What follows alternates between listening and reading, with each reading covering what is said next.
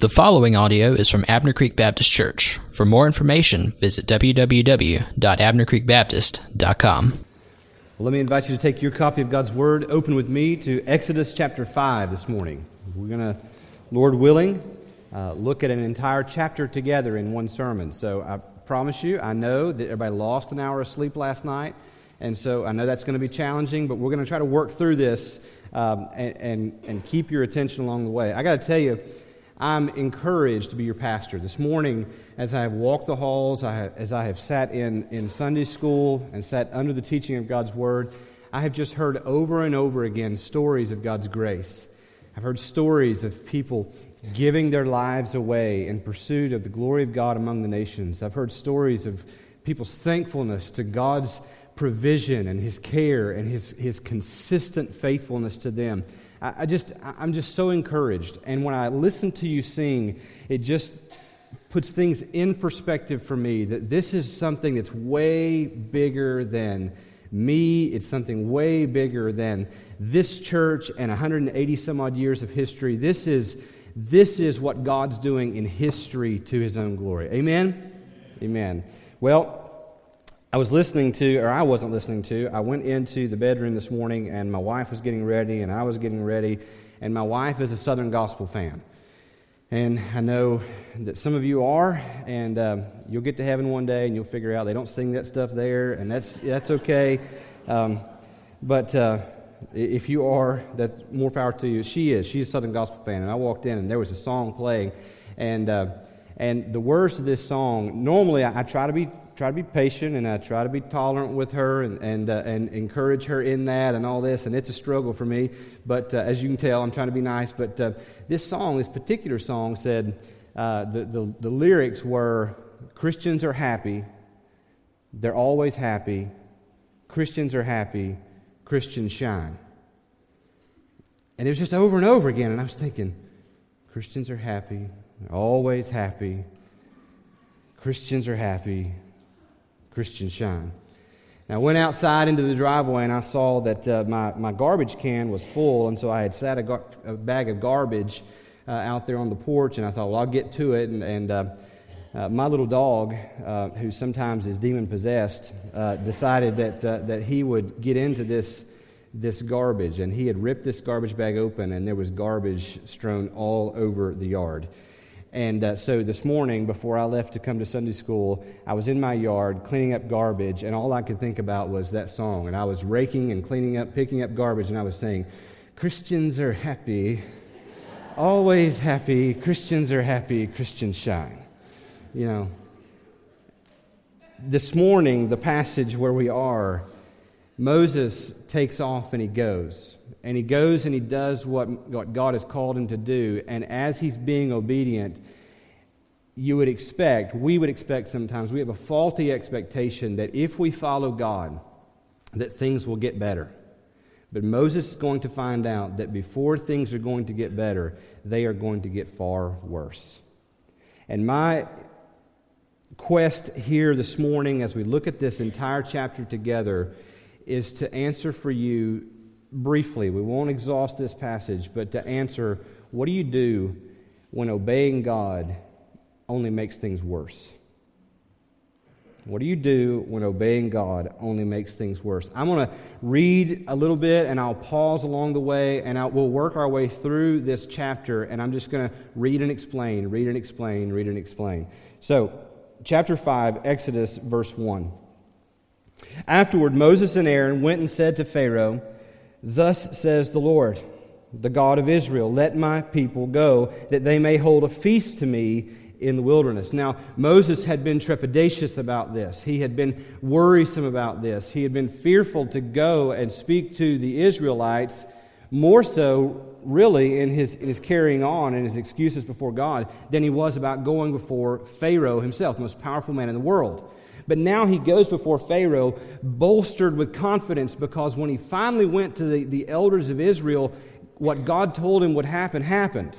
And he's going confident that the Lord is going with him. And he goes not giving the, his own words or not giving his own request, not adding a few of his own to Pharaoh, but instead he goes with the words of a prophet and says, Thus says the Lord.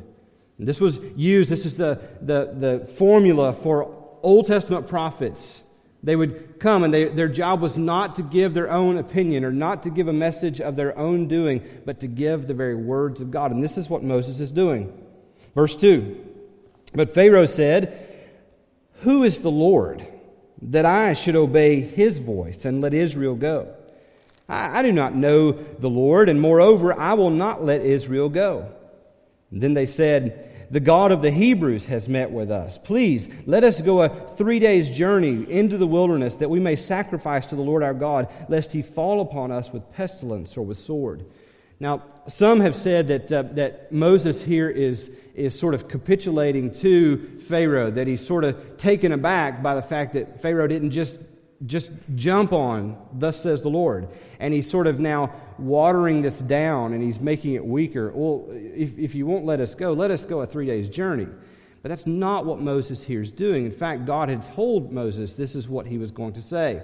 The three days journey here, we, we don't know exactly what it means, but, uh, but more than likely, one of, the, one of the best explanations I came across in study was that God is here going to demonstrate just how hard Pharaoh's heart really is.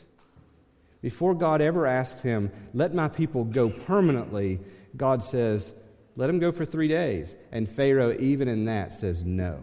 Even in a day where leaders and kings and rulers, it was common for them to allow slaves, allow subjects to go away on religious leave for a time and come back.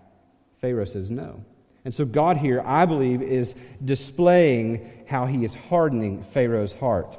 Moses, well, maybe, maybe you didn't hear me, Pharaoh. The, the God of the Hebrews met with us. And he, and he goes on. Verse 5. Actually, verse 4. But the king of Egypt said to them, Moses and Aaron, why do you take the people away from their work? Get back to your burdens. And Pharaoh said, Behold, the people of the land are now many, and you make them rest from their burdens. See, to Pharaoh, the people of Israel were not a people to be set free, they were a workforce to pile burdens on top of. Verse 6 the, the same day, Pharaoh commanded the taskmasters of the people and their foremen, You shall no longer give the people straw to make bricks, as in the past. Let them go and gather straw for themselves.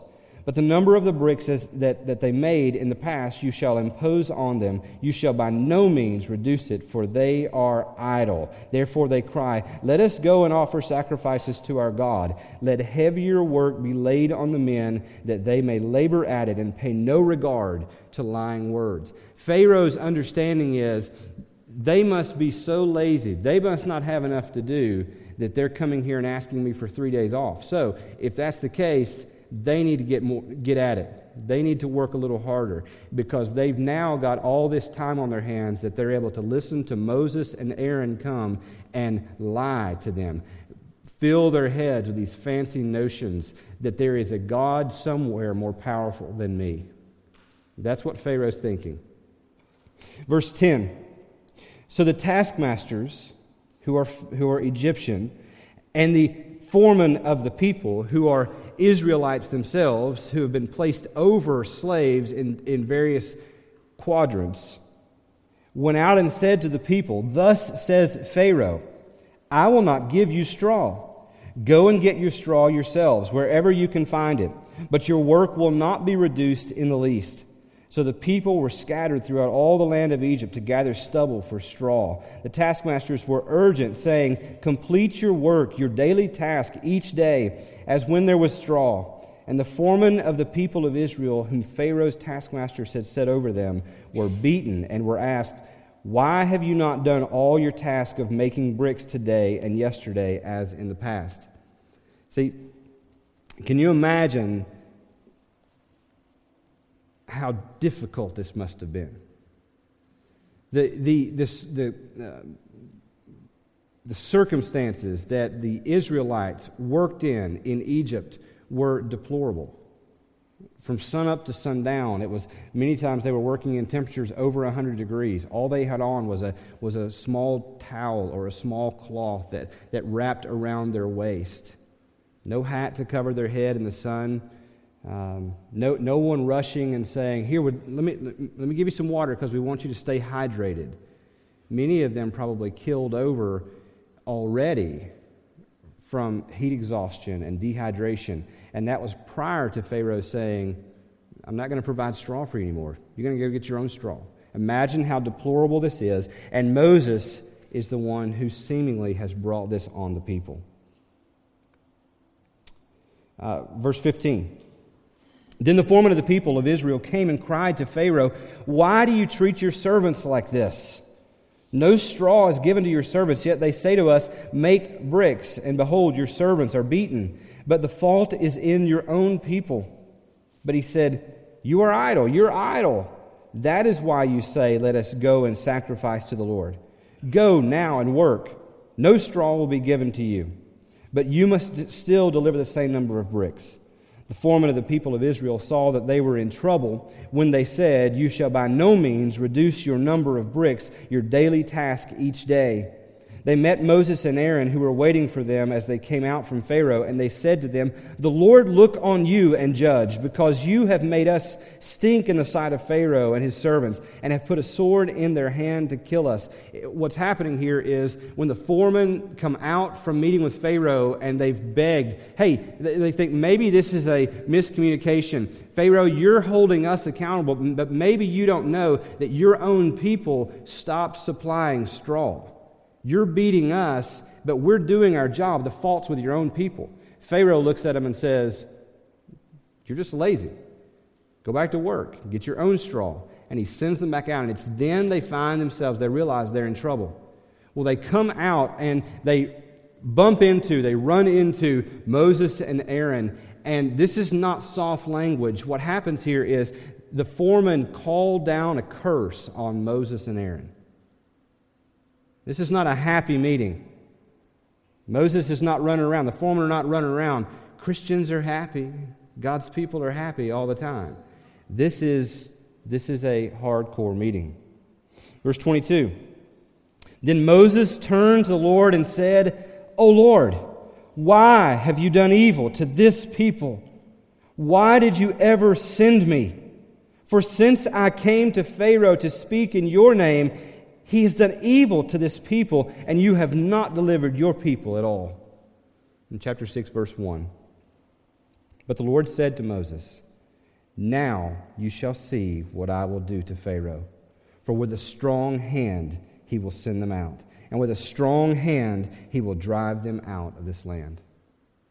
I want us to attempt to work our way through this, and again, we will not exhaust everything that's here. I've tried to explain a little bit of what's going on as we've walked through these verses together, and I want to give you uh, at, at least three things here of what to do when obeying God only makes things worse.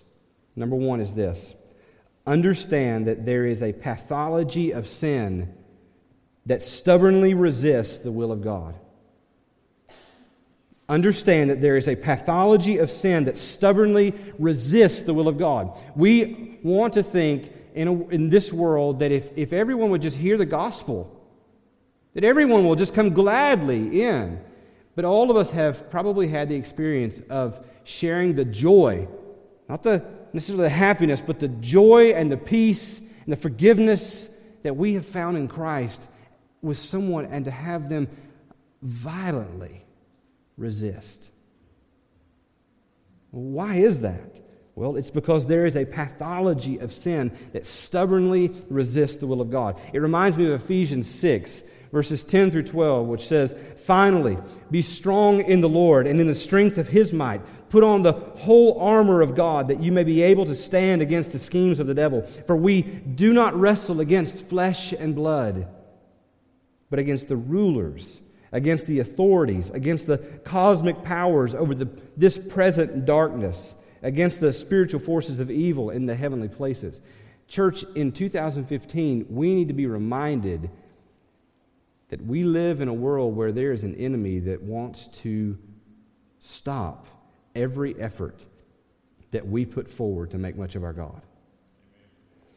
Sin claims, or, or we're going to see here, and, and we're going to concentrate a lot on verse 2 because verse 2 describes what Pharaoh, his reaction here to, to the words that Moses and Aaron bring. But Pharaoh, we're going to understand, gives us a picture of this pathology of sin. Uh, first part of this is that sin claims to be ignorant of God's identity. Sin claims to be ignorant of God's identity. Pharaoh, here in verse 2 of, of chapter 5, says, Who's the Lord? And it's, it's more than just a, I'm not sure I know, I, I know that name. I, I'm not familiar with that name. Instead, it's a, who is there like me? Who is the Lord? See, Pharaoh tried to plead ignorance of, of the Lord because he had set himself up as the ruler over this people. He was king over Israel. They were his subjects. There was no one else over them.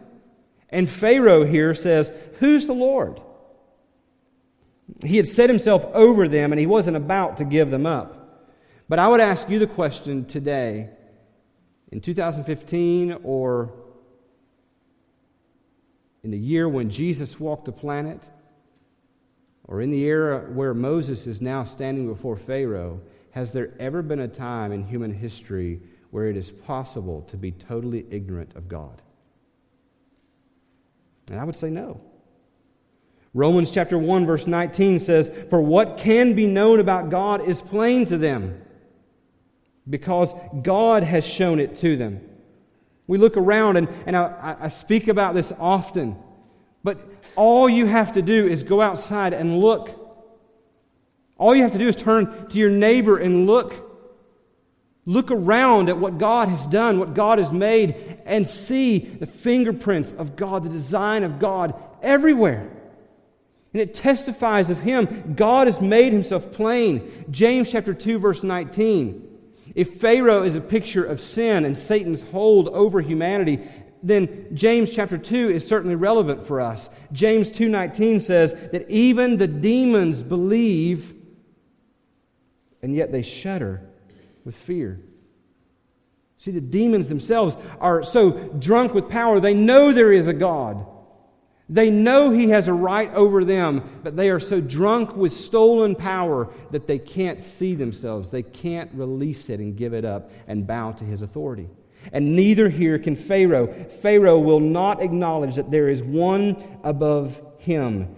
He gives us a picture of sin and Satan's grasp in this world. Like Pharaoh in the lives of Israelites, sin sets itself up as king and ruler over humanity. When you attempt to share the gospel with someone and they violently resist, John 8 comes to mind when Jesus said, Jesus answered them, Truly, truly, I say to you, everyone who practices sin is a slave to sin. You see, there's a pathology to sin that stubbornly resists the will of God. So when you come to someone who is mired in their sin and you begin to share with them the gospel, one of two things or one of three things is really going to happen. Either God's going to gloriously bring them to life and open their eyes, and they will see it as the best news they could possibly ever hear, and they will turn in faith and receive what you are offering to them. Or they will be confounded and confused and want to hear more, or their sin will raise its ugly scepter over them and put down any attempt for the gospel to take root. Sin claims to be ignorant of his identity, but I'm telling you that in this world it's impossible for us to truly be ignorant of God's existence. Secondly, under this pathology of sin is that sin rejects authority. Pharaoh not only claims to be ignorant of God, but then he rejects his authority. And also in verse 2, he says, Who is the Lord that I should obey him?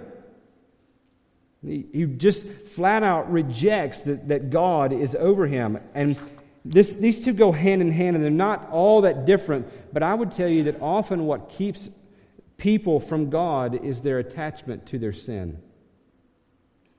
Romans chapter 1, to continue in that, that, uh, that section that I read from earlier, in 21 through 25, For although they knew God, they did not honor him as God or give thanks to him, but they became futile in their thinking. And they were, their foolish hearts were darkened.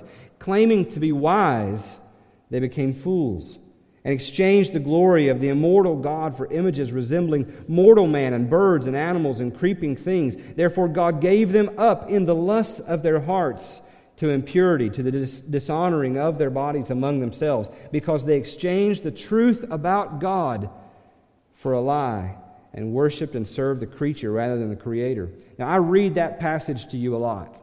If, you're, if you've been in here uh, uh, just a few weeks, you've probably heard me read those verses before. The reason I read those verses so much is because those verses give us a clue as to why things are the way they are in the world.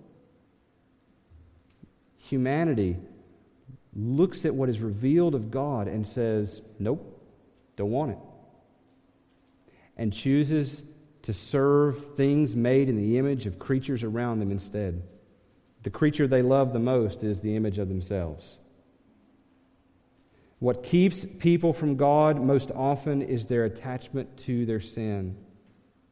Uh, Philip Graham Ryken, in his commentary, said, Even the most hardened unbeliever knows somewhere deep down that there is a God.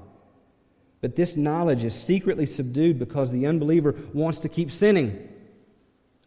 He is disobedient because he is ignorant, and he chooses to remain ignorant so that he can keep on being disobedient. I think that's so true of where we are as a culture. And before you think, well, he's just talking about people out there, and this is a great time for all the, all the good, holy people to gather together and throw stones at people out there that aren't listening anyway. Before you think that's what's going on here, let me remind you that this is what we still do. Even those who have come under the reign of Christ, we still at times fall back into this. We still at times say, But I like my sin.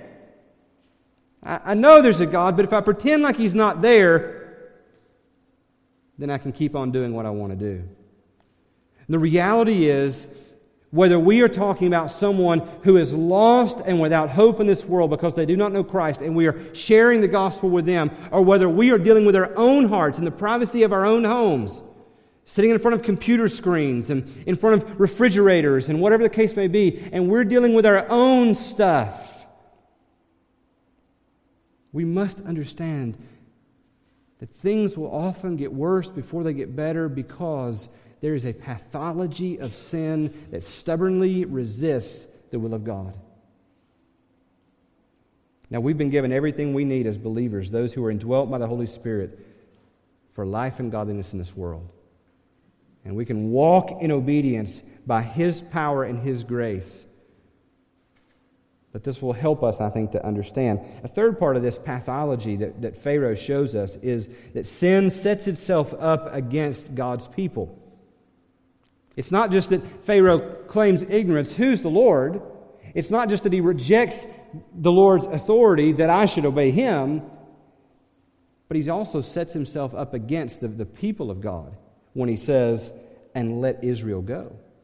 Who's the Lord that I should obey him and let Israel go? See, Pharaoh doesn't want to acknowledge that there is a God who is over him, and he's not about to let anybody else do that either. He's going to stubbornly oppose and set himself up against these people who claim another God besides him. Chapter 5, 6 through 9, I've read it already, but it tells the story there of, of just what Pharaoh did. Pharaoh said, You want to come in here claiming that there's another God besides me? Don't you forget, Moses, that I am the, the offspring of sovereign gods of Egypt, and I am the manifestation of, of the most high God myself. This is what Pharaoh thinks. And he's saying to, to Moses, you, you want to come in here claiming that there is another. Let me just show you, big boy. I may not be able to swing my fist at him. I may not be able to sick my army on him. I may not be able to touch this God that you're talking about because he's not appeared to me, Moses, in a, in a burning bush. But if these people are the manifestation of him in this world, then I will certainly touch them. And this we should expect as well. There is a, there's a world out there that says, You want to claim there's a God who has some right over my life? Who are you to say something like that? I can't get to him because I don't even believe in him, but I certainly can see you, and so I will touch you. And I will come against you, and I will make your life as hard as I possibly can make it. 2 Timothy chapter 3 verse 12 Paul told Timothy, Indeed, all who desire to live a godly life in Christ Jesus will be persecuted. Church, I believe the day is coming where in America we will see persecution grow to places where it has never been before. We have a president who, who wants to take away so much of the foundation that this, this country was built on.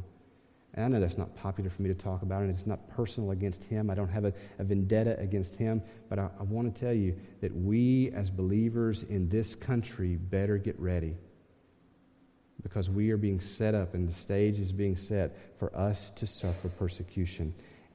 What will happen to the church in America when that happens? Any man or woman who opposes God also opposes God's people. We can expect them to lash out at the church because the church is the visible expression of God in the world.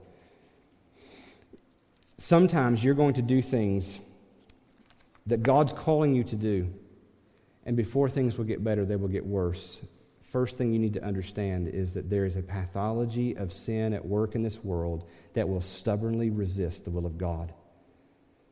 Don't give up. Don't quit, don't walk away. Moses and Aaron have an opportunity. They have a choice here whether at this moment they're going to say, This is way harder than I thought it was going to be. And I'm going to quit, I'm going to walk away. Or whether they're going to continue to trust the Lord and continue to be obedient to Him. Second is this what do you do when things get worse before they get better? When, when obedience to God brings worse circumstances on. Number two is this trust that God is accomplishing His will in ways that you don't understand. Trust that God is accomplishing, accomplishing His will in ways that you don't understand. In verse 2 there, uh, after that sentence, Pharaoh continues and he says, I do not know the Lord. Surely Moses and Aaron, at, at, up until this point, they come to Pharaoh. They were bolstered with confidence. They come in knowing that, hey, this thing worked with the elders of Israel, just like God said it would. In fact, before that, um, I, Moses is heading here. Aaron comes out. They, they meet one another. This thing goes down just like God said. And surely they go into Pharaoh with just utter confidence. They're, they're beaming with it, expecting Pharaoh to just do exactly what they ask. But what Moses and Aaron lose sight of is the fact that God told them how Pharaoh would react. Even though God had told Pharaoh that, uh, that uh, Moses that Pharaoh wouldn't obey, I can't help but to think that Moses here, we read it in the last part of, of verse 5 or chapter 5, that Moses says, Why have you brought me here? Why did you send me here? Why have you done evil to your people? And so Moses, even though God has told him, Look, I'm going to send you to Pharaoh, here's what you're going to say. And Moses obeys. He goes in, Thus says the Lord. Even though God told him, Pharaoh will not let them go. And I will harden his heart. He won't let them go unless he is shown by a mighty hand. In fact, that's what 319 said. But I know that the king of Egypt will not let you go unless compelled by a mighty hand. Even though Moses was told that ahead of time, Moses gets to the point in, in, in living out this obedience that he said, God, what are you doing? And don't we do the same thing? Hasn't God told us certain things about living in these last times? And when they actually come our way, when we look around and we see the evidence of, of living in a sinful, fallen world that is not yet totally, fully redeemed, a world where creation groans for his return, don't we sometimes say, God, what are you doing? Trust that the Lord is working in ways, He's accomplishing His will in ways that we don't understand. I want you to remember that this was not a showdown between Egypt and Israel. This was not even a showdown between Moses and Pharaoh. This was a showdown between God and the gods of Egypt, Pharaoh being the chief manifestation of that. And so when Pharaoh here says, I do not know the Lord, that's a key phrase because if we look at going forward through the plagues, God is going to show Pharaoh exactly who he is. Look, just follow along. You can just turn a few pages with me. Go to chapter 7, verse 5. Turn to 7, verse 5, and, and there, verse 5 says, The Egyptians shall know that I am the Lord when I stretch out my hand against Egypt and bring out the people of Israel from among them. Chapter 7, verse 17 says, Thus says the Lord, By this you shall know that I am the Lord. Behold, with the staff that is in my hand, I will strike the water that is in the Nile, and it shall turn into blood. Chapter 8, verse 10.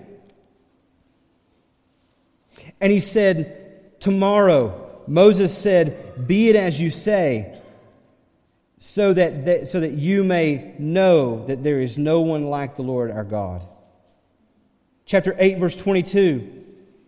But on that day I will set apart the land of Goshen where my people dwell, so that no swarms of flies shall be there, that you may know that I am the Lord in the midst of the earth. Chapter 9, verse 14. For this time I will send my plagues on you yourself and on your servants and your people, so that you may know that there is none like me in all the earth. Chapter 9, verse 29. Moses said to him, As soon as I have gone out of the city, I will stretch out my hands to the Lord. The, the thunder will cease, and there will be no more hail, so that you may know that the earth is the Lord's. Chapter 10, verse 2 and that you may tell in the hearing of your son and of your grandson how I have dealt harshly with the Egyptians and what signs I have done among them, that you may know that I am the Lord. In chapter 11, verse 7. But not a dog shall growl against any of the people of Israel, either man or beast, that you may know that the Lord makes a distinction between Egypt and Israel. The Word of God was written not haphazardly, not at the whim of 40 different authors. But every stroke of the pen was superseded and overseen by God Almighty. Not just the writing of the Word of God, but the very happening of history. When Pharaoh here says, I do not know the Lord, God said, You're about to be introduced to me. See, sometimes we go through things in our life and we're obedient to the Lord and we think, God, I'm, I'm obeying you. I'm doing what you've told me to do. Why are things getting worse? And the reality is, God is doing something behind the scenes that we're not privy to because he's more committed to pulling off and accomplishing his will in this world so that his name would be praised throughout the halls of history and eternity going forward than he is about our happiness or about our lives. Chapter 5, verse 15 and 16 then the foreman of the people of Israel came and cried to Pharaoh, Why do you treat your servants like this? No straw is given to your servants. Yet they say, Make bricks. Again, the, the words are important. When the foreman, the very people of Israel, those who are, who are the, the Israelites on the crew who are overseeing the other slaves, when they come before Pharaoh, even though Chapter 4, verse 23 tells that, that they are not to serve anyone but the Lord. In chapter 4, verse 23, God said, Israel is my firstborn son. Let them go that they may serve me. These foremen, these Israelites themselves, come before Pharaoh and they say, Your servants, Pharaoh. We are your servants, Pharaoh. See, this is the issue. They had been slaves for so long that they were blind to their captivity. And this is what can happen to, to to us in this world. To those without Christ in this world, they can become slaves for so long that they lose sight. They become blind to their captivity. Chapter 5, verse 19 the foreman of the people of Israel saw that they were in trouble. Only when Pharaoh said, You're not going to be given any more straw, go make bricks. Quota's not reduced, you got you to produce the same amount. See, they, they had been slaves so long that they lost sight of the fact that being slaves was an issue. They only knew they were in trouble when the quota is not going to be reduced. They're not going to be given any straw. Chapter 5, verses 20 and 21. They met Moses and Aaron, who were waiting for them as they came out from Pharaoh, and said to them, The Lord look on you and judge you, because you have made us stink in the sight of Pharaoh and his servants, and have put a sword in his hand, or in their hand, to kill us. They become blind to their slavery. What God is doing here that they can't see is He's going to show Pharaoh who He is, and He's going to show the Israelites their true need of Him, that there is none more powerful than Him. They see themselves currently as slaves to Pharaoh. It's as if they think here, up until this point, until you came along, Moses, Pharaoh thought we smelled like roses. It's as if they thought Pharaoh's just out to, to, to, to bless us and to make our lives comfortable.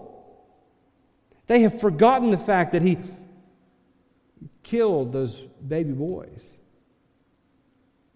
That Israelites daily are dropping from heat exhaustion. See, there are times when you and I will go through things in our life because we are following the Lord and doing our best to follow the Lord, and things will get worse before they will get better. And what we must realize is that God is doing something beyond us so that someone somewhere or so that we ourselves might see that He is, is God alone. Things may not always go the way that you would plan for them to go, but remember, God is committed to accomplishing His plan this became aware to me as I was studying this, and I, I thought, how, how do we see this in Scripture? And I, I thought, well, there's no better place to look to see what God is ultimately going to do than, than to go to the book of Revelation. And I haven't read much in Revelation in a while, but I just began to, to turn toward the back of Revelation, just began to read. And I thought, well, I got to find a passage that will, that will display for our people what God's ultimately going to do. I've got, to, I've got to show them one passage. And so I began to read, and I began to read that, and I thought, that's incredible. And then I would read a little further. That's, that's amazing. That's phenomenal. And I found myself, and, and, I, and everything in me wanted to come to you and read you like the entire last half of Revelation. But I thought, you know, the, the day after losing an hour of sleep is probably not the best time for me to read, you know, all of Revelation to them. But sometimes we get in the middle of a situation and we think, what, what in the world's God up to? Has he left me? Has he abandoned me? We need to remember that there is a God who is so committed to accomplishing his will in this world. All of history is going where he is appointing it to go. And one day, the Bible tells us that there will be people from every tribe and nation and tongue gathered around the throne of our God. And they will sing praises to him that one day he will, he will judge the wicked righteously. That one day he will cast away Satan forever. That one day we, the 24 elders, will sing around the throne of our God. That one day heaven will be moved to earth, earth will be recreated, and we will live with our God forever. Don't lose sight of the fact that God is doing things behind the scenes that you and I often aren't privy to. God is working in ways that you and I don't understand. Third is this what do you do when obedience to God only makes things worse? Third, know that while God is working through you, He's also working in you. Chapter 5, verses 22 through chapter 6, verse 1 Moses turned to the Lord and said, O Lord, why have you done evil to this people? Now, is God capable of doing evil? Absolutely not. And it's almost as if Moses realizes what he said and, he's tur- and he then turns and he says, Ever since I've come, Pharaoh has done evil and you've not rescued your people. But this is the way Moses sees it. God, you're, you're being cruel. You've sent me here. Did you, did you lie to me to get me here? What are you doing here? Why did you ever send me? For since I came to Pharaoh to speak in your name, he has done evil to this people, and you have not delivered your people at all. But chapter 6, verse 1 But the Lord said to Moses, Now you shall see what I will do to Pharaoh. For with a strong hand he will send them out, and with a strong hand he will drive them out of the land. God was committed, was still teaching, not only to show Pharaoh his glory, and not only to show the Israelites who had been slaves for hundreds of years his glory, but he was still committed to teaching Moses and showing Moses his glory. He was still committed to teaching Moses to trust him, to follow him, and to worship him. 2 Corinthians 1, Paul has had a similar experience. 2 Corinthians chapter 1 verses 8 through 11 Paul wrote for we do not know we do not want you to be unaware brothers of the affliction we experienced in Asia for we were so utterly burdened beyond our strength that we despaired of life itself. What Paul says, Paul, one of the greatest Christians in history, wrote half the New Testament, used of God to spread the gospel and, and to, to plant churches all over the known world in his day, suffered such affliction that he wanted to die. We despaired of life. We were just praying, God, kill us. Indeed, we felt that we had received the sentence of death, but that was to make us rely not on ourselves, but on God who raises the dead. See, Paul had to get to the place where he said, Hey, kill me if you want, because my God can get me back up. And that doesn't come overnight. That doesn't come in a lesson in seminary or in Sunday school that comes when you pass through many dark nights of the soul where following God seems to only make things worse. And you wrestle with the Lord. And it seems like all around you is falling apart and everyone is turning on you. And God says, I'm enough. Paul goes on and says, He delivered us from such a deadly peril, and He will deliver us. On him we have set our hope that he will deliver us again. You also must help us by prayer so that many will give thanks on our behalf for the blessing granted us through the prayers of many. Church, there will be times when you will follow the Lord and it will seem to only make things worse. In those moments, realize that there is a world that is, that is unseen that is working against you. Realize that even when, even when things don't seem to be going according to God's plans, if you're living according to His commands, He's not left you or abandoned you. He is accomplishing His will in ways that you can't understand. And believe, believe it. Know that just because you have now struck out on ministry, you've now struck out and you've said, Well, God's called me to this and I'm going to go do it, and it's for these people that I'm going to, don't forget that you're not home yet either. And God's as much at work in you as He is in anybody He'll send you to.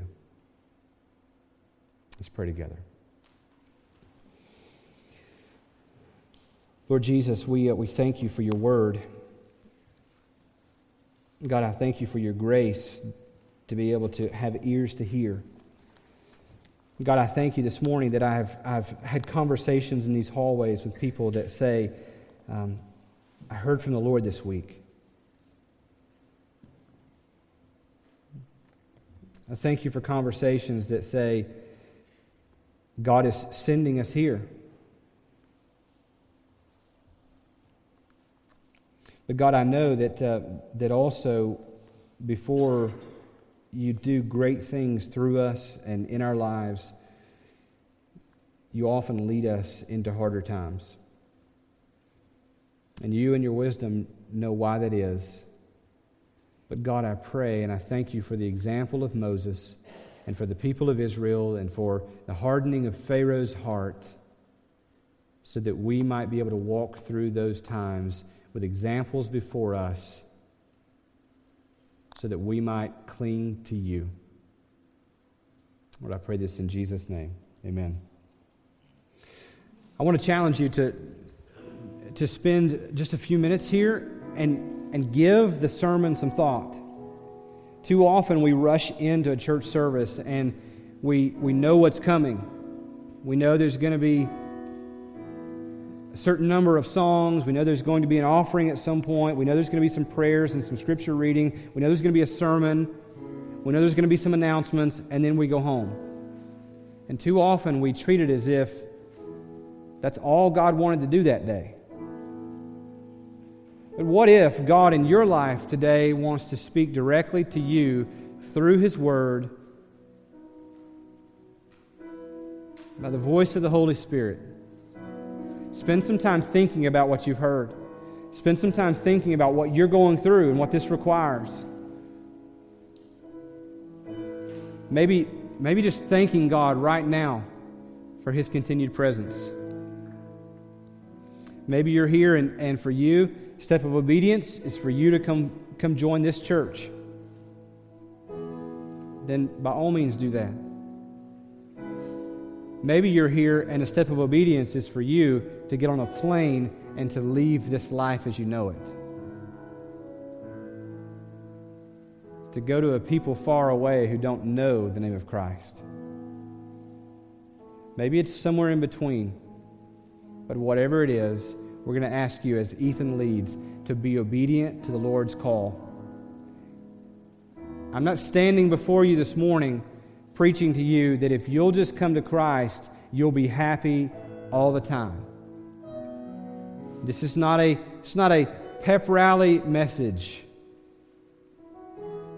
But I can honestly tell you that if you come to Christ, you will find that He will never leave you, He will never forsake you. You will have a friend that sticks closer than a brother. You gain a family in the church, and you will never have any regrets. Whatever it is the Lord is calling you to, be obedient to Him. You respond as God leads. This time of teaching is brought to you by Abner Creek Baptist Church. For more information, visit www.abnercreekbaptist.com.